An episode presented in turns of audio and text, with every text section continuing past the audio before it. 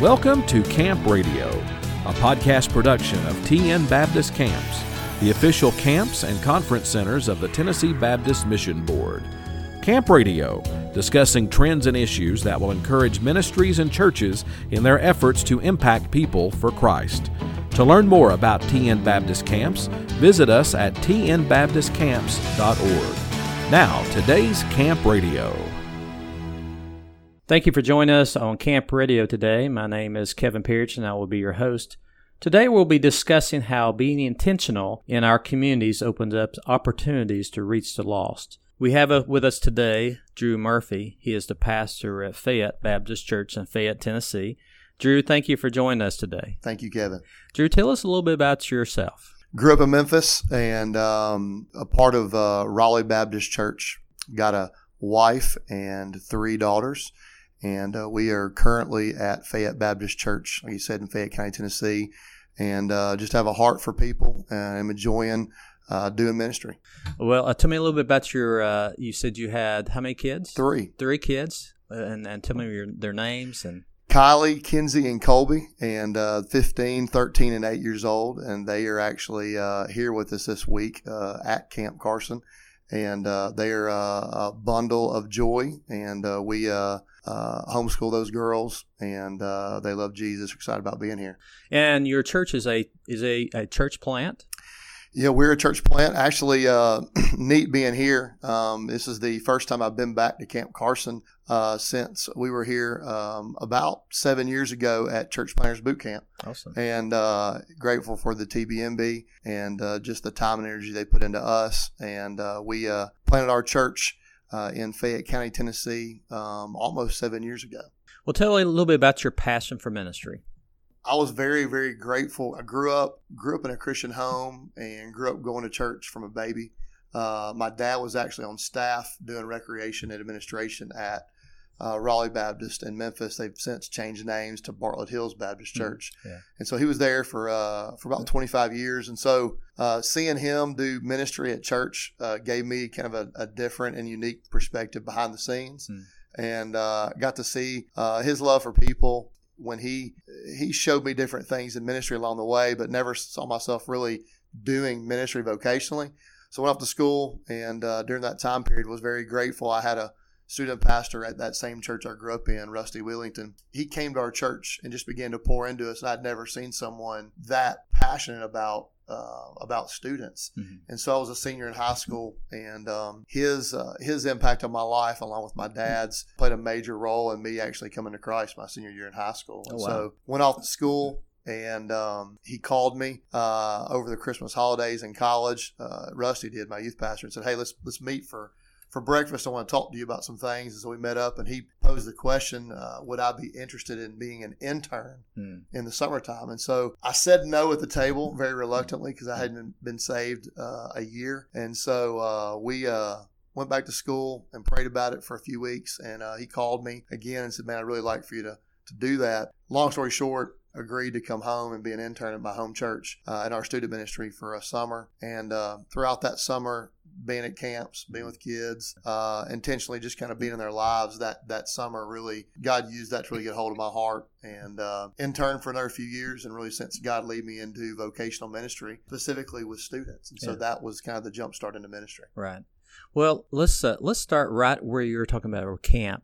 And I, I think it's fitting. You're, you're here at camp, or camp pastor for Super Summer, and so you've been doing the camp work for a while, and especially as camp pastor. Why is that such a draw to you? I think I think camp ministry for if, if you talk to student pastors and if you talk to evangelists, they would tell you there's something so unique and sweet about being at camp. And uh, when you see students get just disengaged from their world and culture for a week or for three days or whatever, how long that event or camp is, it's neat to see uh, just what begins to take place unfold in their heart.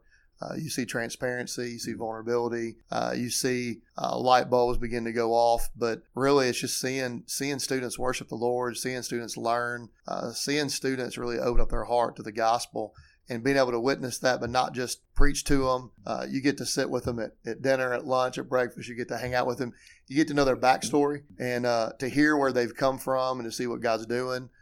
I don't think there's anything more satisfying than seeing a teenager uh, just go from darkness to light and see that light bulb go off. Yeah. So Now, what is it like? I mean, here you are, especially this week. This week, this has been a phenomenal week at uh, Super Summer, and you're going to go back to your church.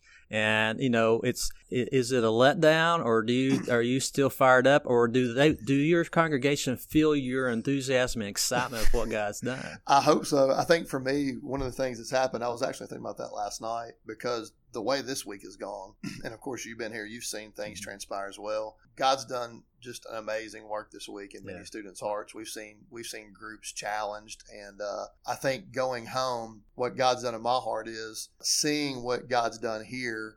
Uh, I think it's a constant reminder for, for camp pastors, for for the for the band, for youth pastors, for pastors that are here with their groups. I think when you see God work like He's working here, and you see the intentionality taking place and the passion, I think God uses that to remind you that that He's wanting to do a fresh work in your life. Yeah. And I think you know, for me, being a pastor of a, a church back home, Mhm. when I go back home, there'll probably be a little extra umph uh, on on Sunday. Um, but but I'm excited to be able to share just what God's done here through Yeah. the kids with our congregation. Uh, and to mobilize us to pray, and uh, and I, I think I think uh, I think God's used it definitely to, to spark my heart. Yeah. Well, I, I wish I was sitting in your congregation Sunday when and, and just to feel know. that. well, let's let's uh, shift gears and move to your church. So, so tell us a little bit about what uh, your church is doing, and you know, an exciting work at your. Sure. Like I said, we're we're we'll be turning seven in August. We'll celebrate our seven year anniversary. and it's kind of crazy to think about that. When we started seven years ago, we launched in August of 2012.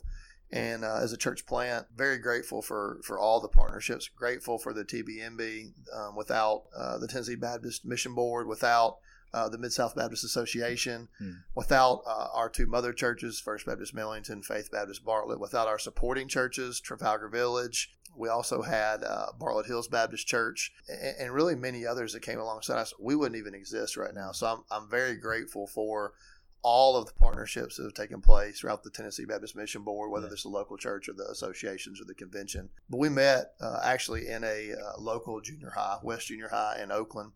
And um, when we launched, um, we were learning as we were going, believing God for big things. Um, from day one, just saw God do uh, just a radical work in people's lives. We've actually seen more adults saved at our church than than students and children. Uh, which that's usually reversed. Yeah. Most of the time, it's it's your youngest generation, and it moves up, and it's it's a little less as it gets older.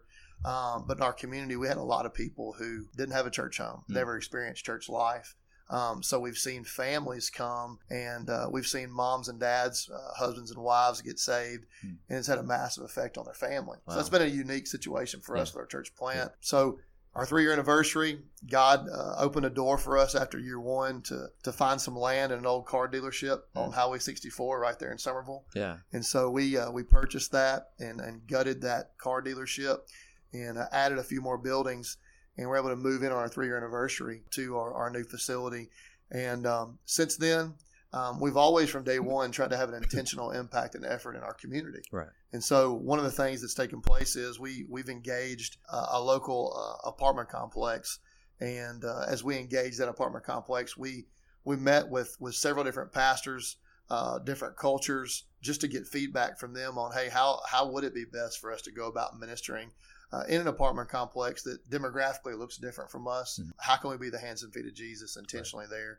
And so, after meeting with them, spending time in prayer, um, laying out the vision before our church. We had close to 15 people that said, I want to go every week and, and just be a light to this, this community. Right. And so we, we took about four weeks to train um, as a church. And on Wednesday night, starting three years ago, we, we had about 15 people that began to go to um, this local apartment complex.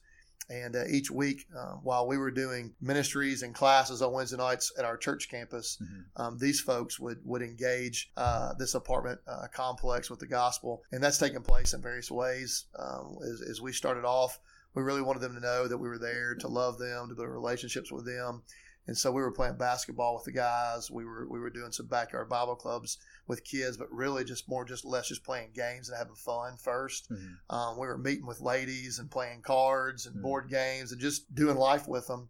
it took about one year of going every single week before we saw uh, really a trust and an openness. Mm-hmm. And uh, after about one year, um, God began to open up some doors. And since then, we're in year three now. We've seen God just do some radical things. We've seen a lady there that, that gave her life to Christ.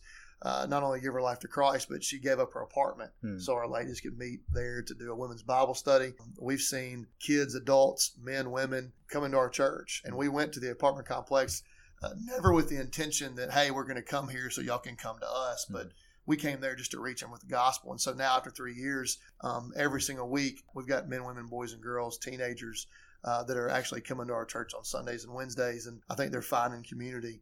And so it's been a neat picture to see. And I think that we've been able to be a blessing, I think, to our community through that. But really, I think the community's blessed us and the, mm. the, the people we've engaged, the relationships that have been formed uh, it's been a massive blessing. So that's that's one way we've seen God work. Another way we've seen God work, we started a restoration recovery ministry about three years ago, and we started off simply with just uh, a class on Wednesday nights. We went through a, a curriculum called 180 Degrees Ministries. Just begin to minister to people that, that were dealing with different addictions in their life. And um, we've seen God take that now to where uh, we started a work life program. Um, we had someone in the church that heard about our vision and the and the passion behind that. And they uh, they went out and bought uh, actually a, a building hmm. um, that's that's in a, a, business community and gave it to the church. Wow. And so we we converted it into a closed closet and food pantry on one side and an apartment on the back side. Mm. And uh, we have actually been open the past year.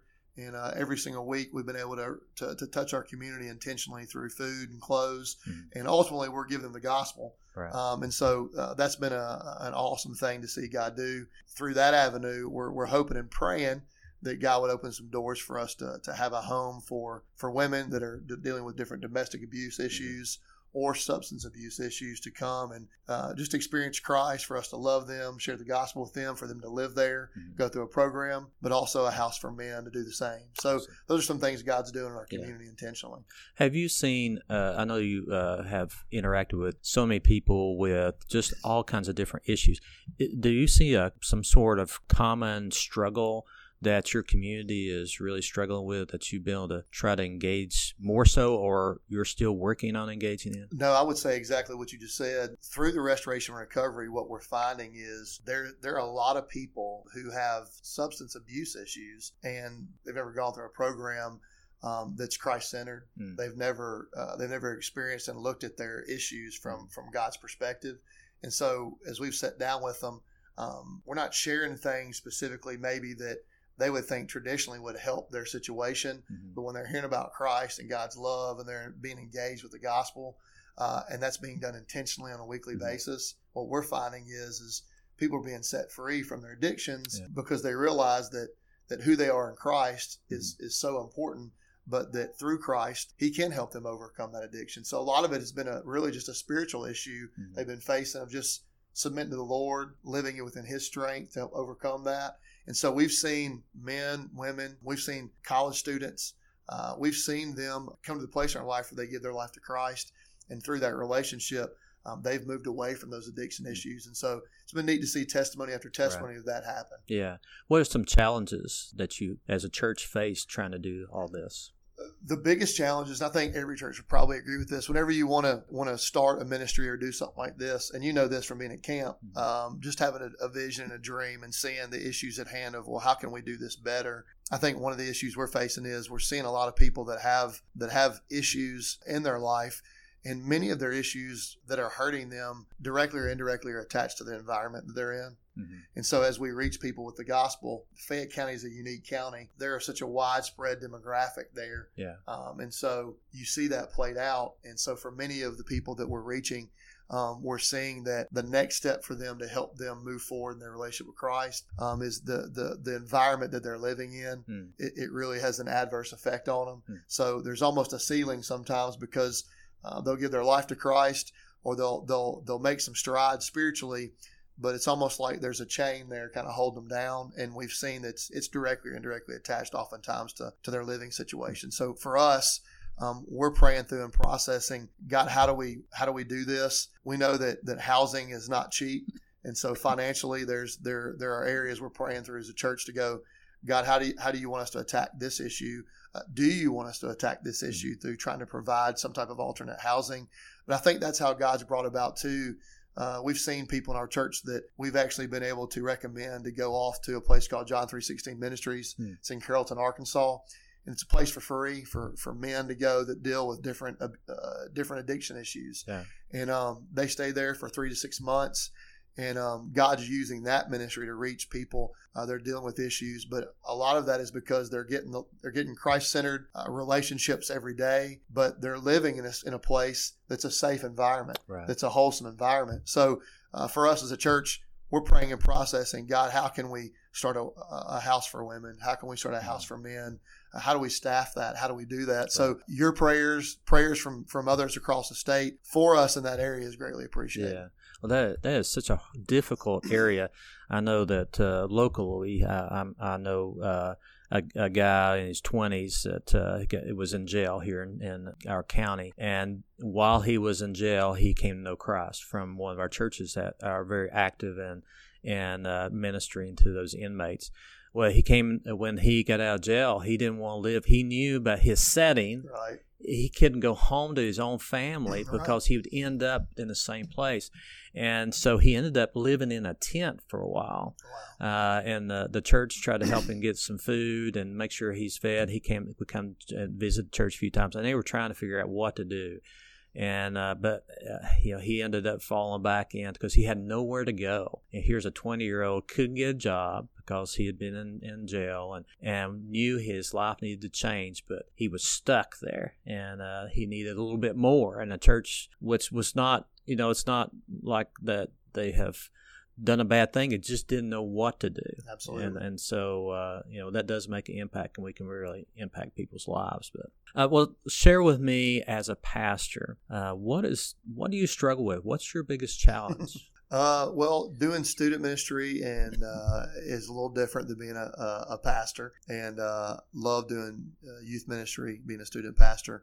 Um, but but moving into the role of a senior pastor um, definitely has had challenges. Uh, I think for me, one of the biggest things uh, that's been a challenge has been just understanding all the different roles and hats that a pastor has to wear. yeah. I'm uh I'm naturally more gravitated to people Hmm. and uh, and just shepherding. Uh, love hanging out with people. I think if I could just go hang out with people every day and just sit and talk and Yeah. uh, and, and and just love on them and encourage them.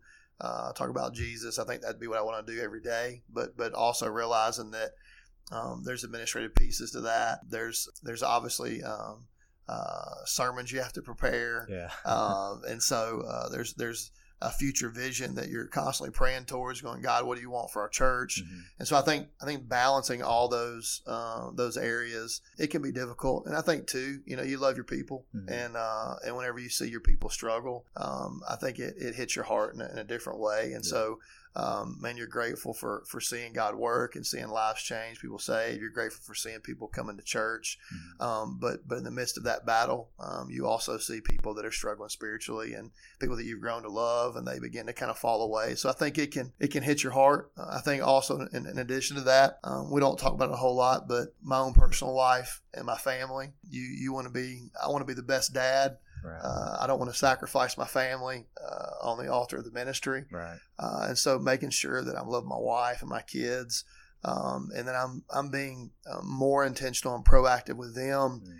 And that my vision for my family is greater than my vision for my church. Yeah. That can be difficult, uh, especially when you're driven and excited about ministry. So those things, just making sure those things are balanced, those priorities are right, uh, that can be difficult. Uh, but I think most importantly, just the prayer life of, of a pastor in our church. Mm. I, I think if I could go back and do ministry over again, there's a lot I would do differently. Mhm. But one of the things I think I would do differently that's really convicted and hurt my heart more is just prayer or the lack thereof. Mhm.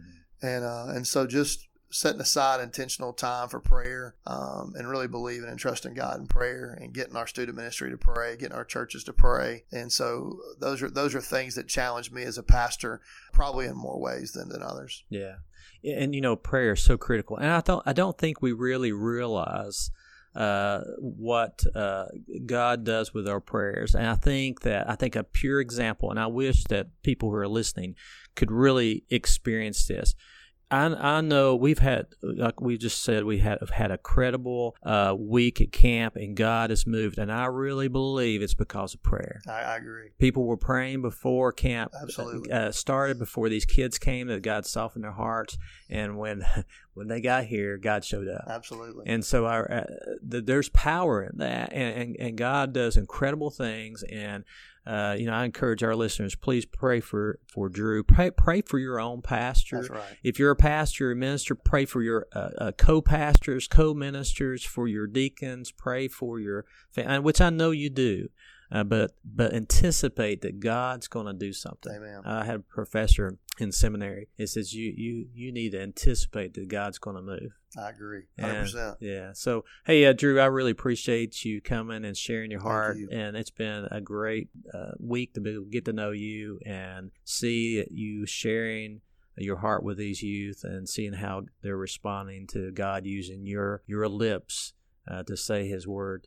Uh, so uh, uh, I appreciate you just sharing. Also about uh, just sharing about your vision for your church and how it's impacting your community. I appreciate that. And Kevin, can I just say one thing real quick about? Uh, I want to just comment on um, this place for me. Um, first time I've been back to um, Carson Springs since since Church Planters Boot Camp seven years ago. Yeah.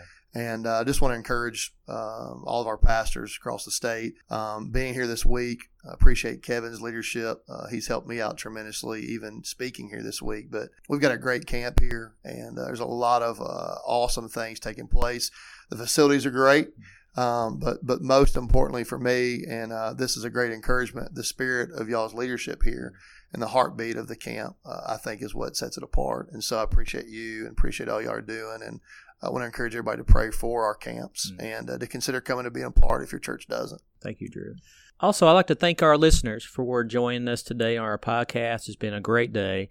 Uh, we would love to hear from you. Please send us an email at ccinfo at tnbaptistcamps.org. Until next time, I hope that you'll look for opportunities to start a conversation about Christ with someone you know. Thanks for listening to Camp Radio, a podcast production of TN Baptist Camps, the official camps and conference centers of the Tennessee Baptist Mission Board. This and other episodes can be downloaded from tnbaptistcamps.org. The ministries of Carson Springs and Linden Valley are supported through the Cooperative Program and gifts received through the Golden Offering for Tennessee Missions. For more information, visit tnbaptistcamps.org.